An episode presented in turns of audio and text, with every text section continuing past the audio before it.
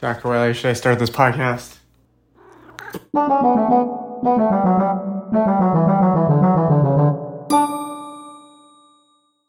Hello and welcome to Small Findings. I'm Jim Kang, an artist and software developer. I process a lot of information just like everyone else. Each week, I pick a few things out of that tide of information to understand at least well enough to take notes. On this podcast, I share those things with you. This week, we have another update to the struggle of deploying raw pizza to the oven. This chapter introduces parchment paper technology. How restaurants, particularly smaller restaurants, are affected by the practices of internet focused delivery companies like Grubhub and Postmates. And finally, we have the surprising power of puffy cats. A note about the audio quality this week. I record this podcast on a phone. I try to do it in the room in the apartment with the best acoustics. Through experimentation, I've determined that this is strangely the kitchen. This week, in order to get this podcast done on time, I recorded even though the dishwasher was on, and you could kind of hear it sometimes. Also, I usually hold the phone in my hand, but I was lax this week about not moving it around. So there's some acoustic perspective shifting, which might be a little distracting. However, I don't think any of this will hurt your ears at least. But please email me at smallfindings at fastmail.com and let me know if it does. I'll do better next week about the moving around, though the dishwasher thing might happen again. Okay, on to the findings.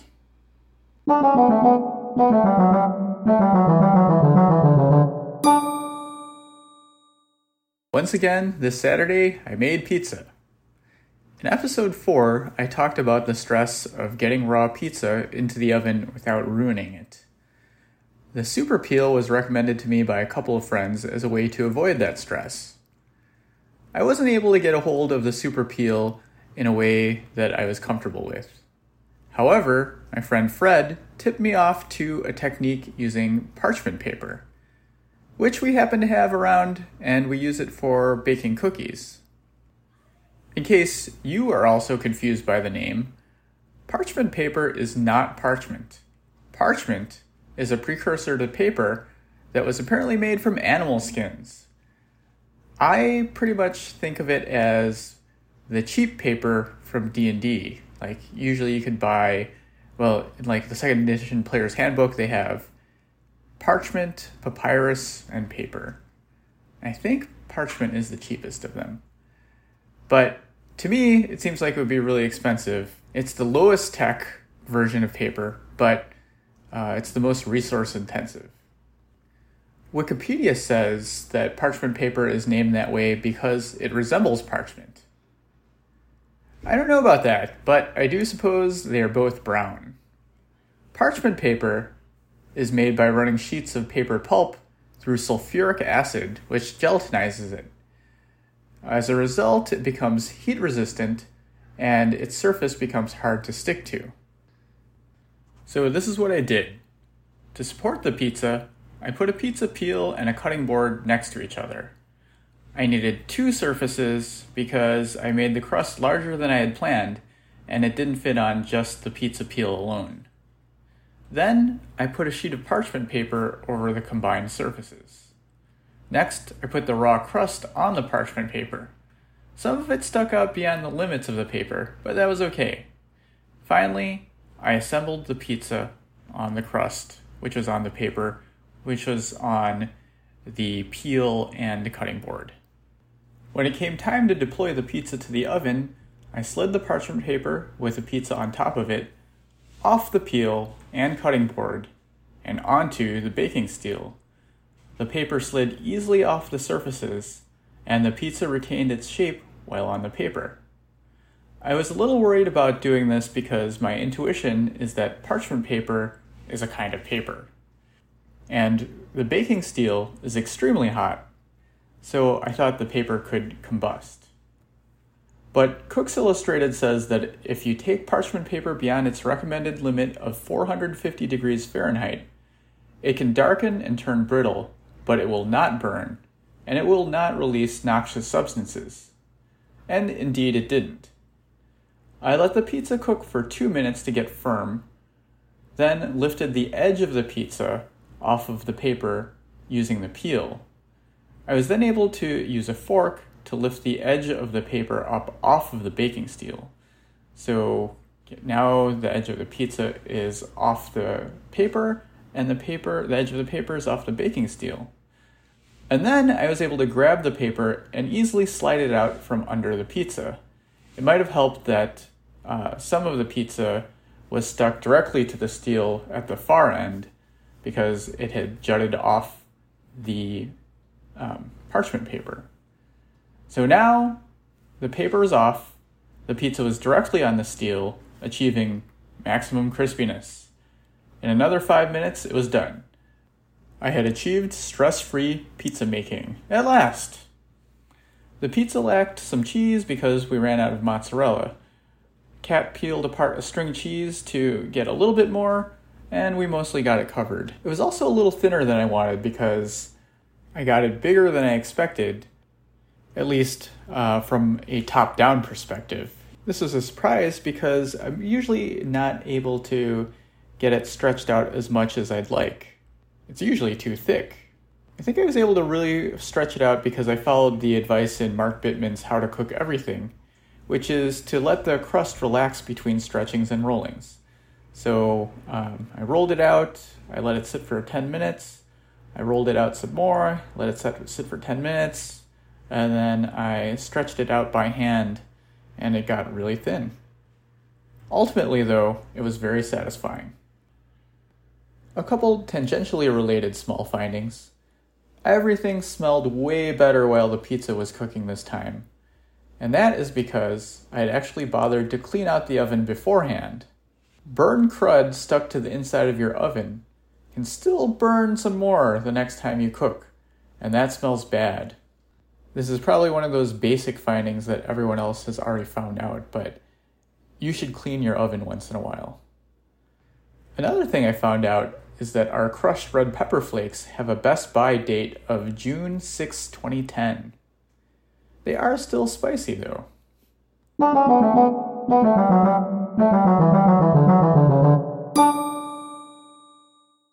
On Friday, Universal Hub reported that the Boston City Council asked delivery companies to stop charging fees to restaurants that were so high that they would put restaurants out of business.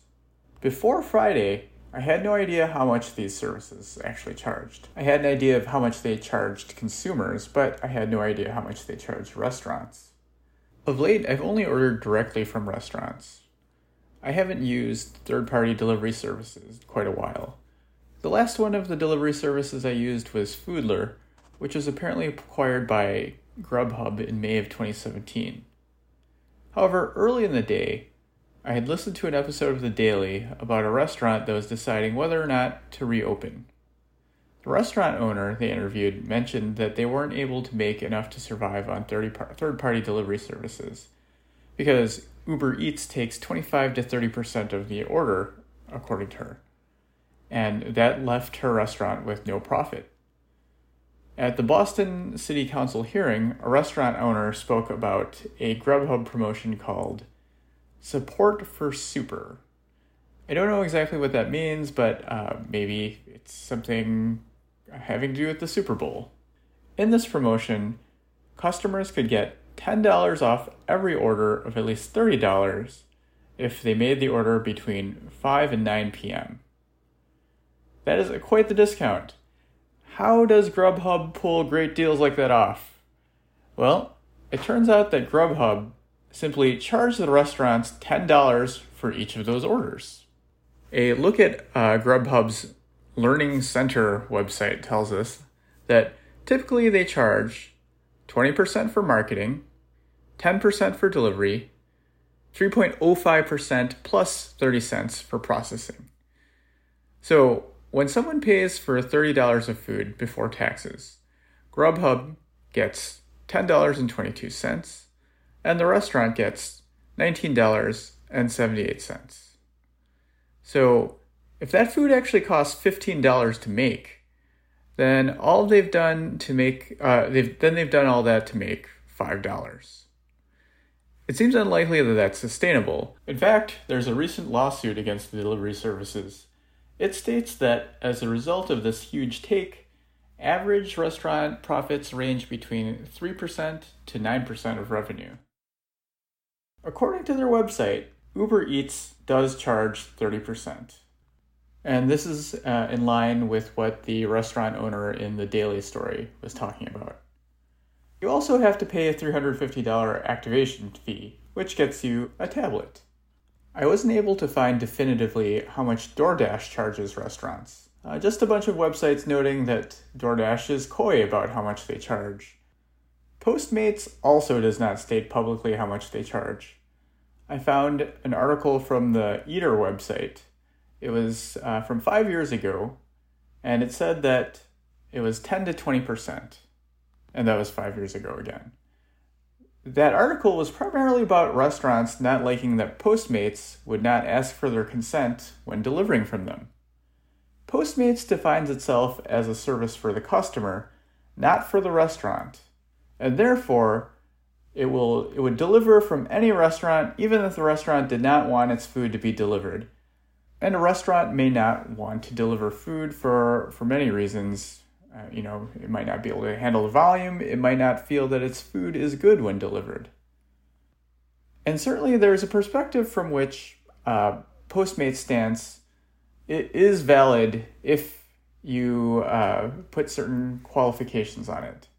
So, if I was to pay a guy five dollars to pick me up some food from Dave's Fresh Pasta, that's between me and the guy, and there shouldn't be a way for Dave's Fresh Pasta to stop that.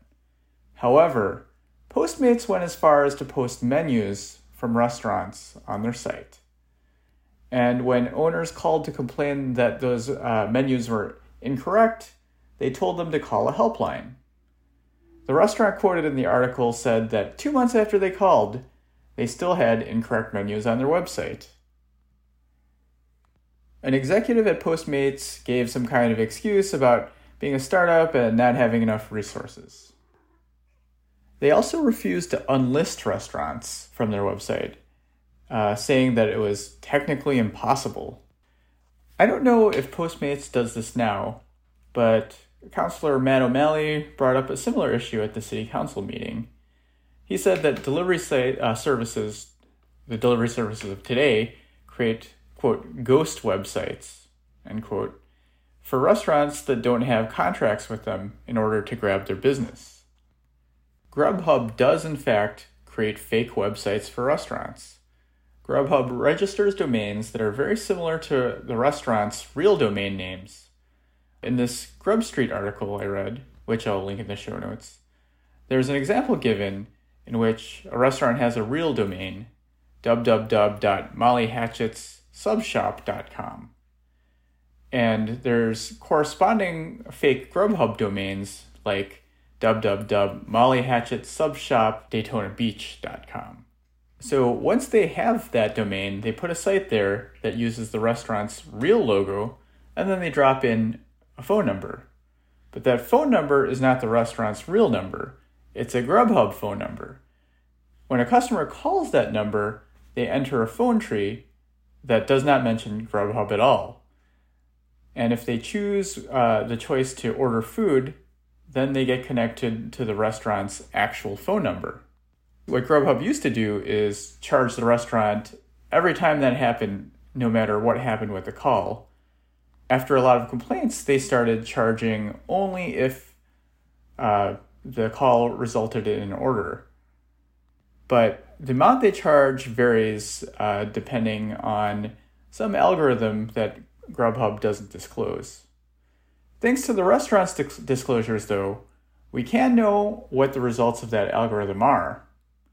In a BuzzFeed article, also from Friday, a pizzeria reported being charged $7.45 by Grubhub from an order uh, for an order from a customer that actually thought they were calling the restaurant directly.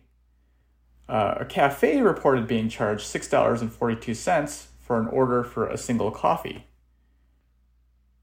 The reason people often think they are uh, calling it the real restaurant number rather than the Grubhub number is Yelp lists the Grubhub numbers rather than the real restaurant numbers.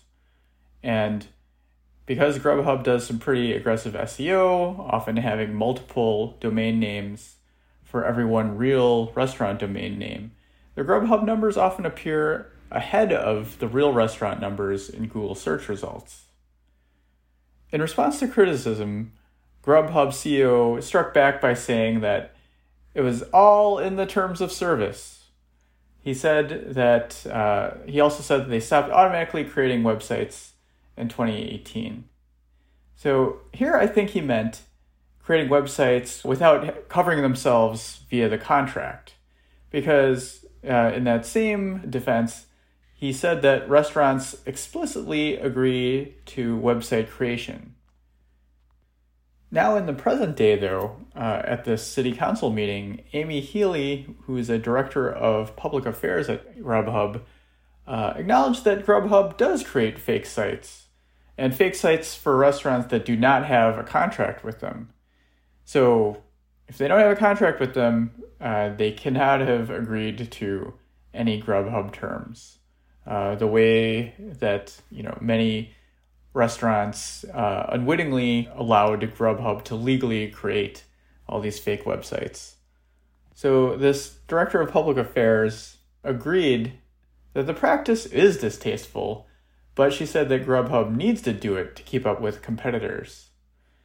And that's in line with a letter that Grubhub sent to its shareholders at the end of 2019. Uh, much like Postmates, at the end of 2019, Grubhub started listing restaurants that don't have a contract with them. Here, the goal isn't to profit directly from the restaurants. They're not trying to hijack the phone numbers so that they can charge the restaurants for calls routed through their fake phone number. Instead, the idea uh, for all of these delivery services, not just Grubhub, is to seem like they have a limitless catalog as big as the ones the other delivery services have. However, in these cases, they can't actually deliver some of the food they've listed. Sometimes customers order via the Grubhub site from the restaurants that Grubhub has listed against the restaurant's will.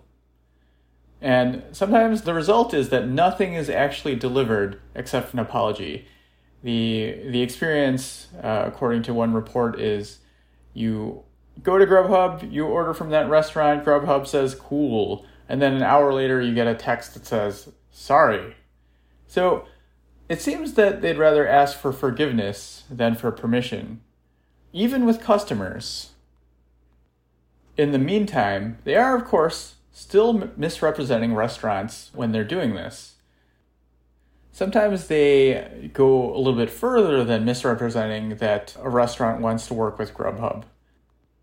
I read about an incident in which, maybe accidentally, they misrepresented a well known restaurant by mapping it to a ghost kitchen. Uh, ghost kitchens, also sometimes called cloud kitchens, are these kitchens that only do delivery via the, these delivery services, often without a permanent physical location. They're kind of like uh, fulfillment centers for um, delivery services like Grubhub and Postmates. In the article I read, Seamless, which is a property of Grubhub, listed a Michelin star Thai restaurant. And when people tried to order from that restaurant on Seamless, what actually fulfilled the order was a ghost kitchen. It was some sort of mobile kitchen that made Thai food, but also made Mexican food under a different listing on the delivery services. Many of these uh, delivery services practices predate the pandemic. They're getting more attention now because this is the only channel of revenue for many restaurants that cannot do their own delivery now. In response, New York City voted to cap delivery service fees to 15%, though that still leaves many of the delivery companies' other practices unchecked. Back at the Boston City Council meeting, when a similar cap was discussed, the Grubhub official said that they'd challenge it in court. A small postscript to the delivery company findings. In some cases, the ghost kitchens intentionally misrepresent themselves on Grubhub. In Philadelphia, a person ordered from what she thought was a local business named Pasqually's Pizza and Wings. It turned out to be Chuck E. Cheese under a different name. Chuck E. Cheese is an American restaurant chain. Their facilities usually have games and small motorized rides, as well as people in giant cartoon animal costumes. It is mostly for small children, and anecdotally, it seems to be mostly for birthday parties for small children.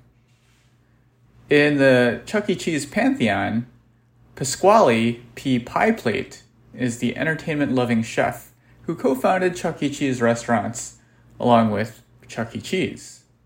He appeared as early as 1977. If you liked hearing about Pasqually's slash Chuck E. Cheese, you might enjoy the Hot Garbage newsletter. It's a newsletter that's filled with all sorts of interesting links, uh, some of them news of the weird like that, but also more serious topics. I followed it for a long time and I've been contributing in uh, the last few months or so. So I'll link it in the show notes.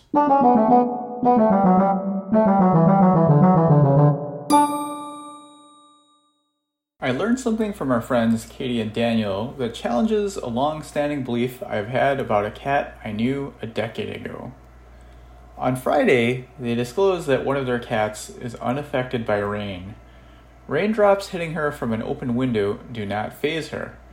This is because she has extremely puffy fur and is thus called puff. The water never reaches her skin. Our cats, Bonus Cat and Dr. Wiley, are affected by water. The way we try to stop our cats from doing stuff like going on the counter or going in the sink is to spray them with water. Our sprayer produces a small damp mist, which does deter the cats to an extent. If Dr. Wiley is on the dining room table just hanging out, she'll get down if she's sprayed a few times. Bonus Cat, however, has become increasingly resistant to sprayings. This Wednesday, Bonus Cat got up on the table and started drinking leftover cereal milk.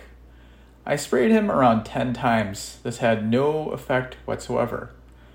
I'll link a video of this in the show notes.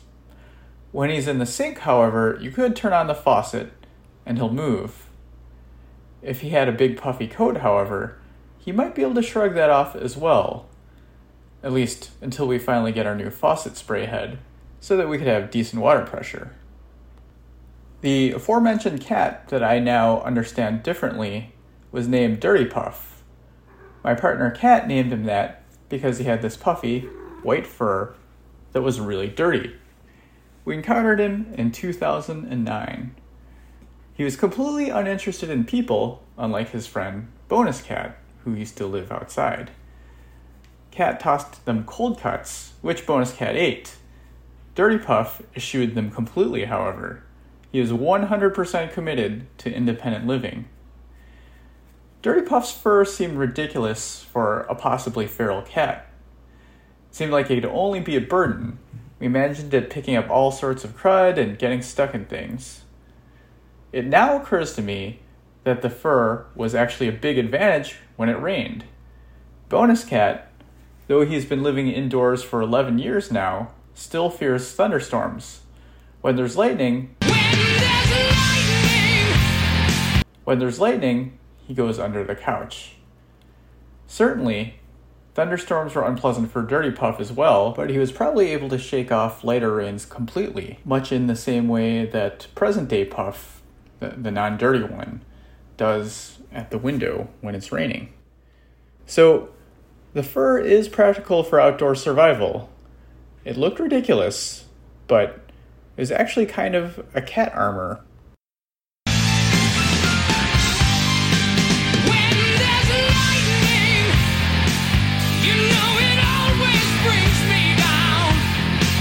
Thanks for listening. Have any findings you want to share? Have any comments you want to make? If so, email smallfindings at fastmail.com. See you next week.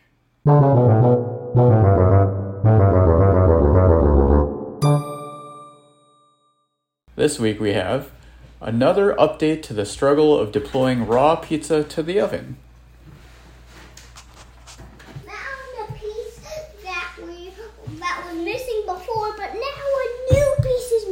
Oh no. Okay.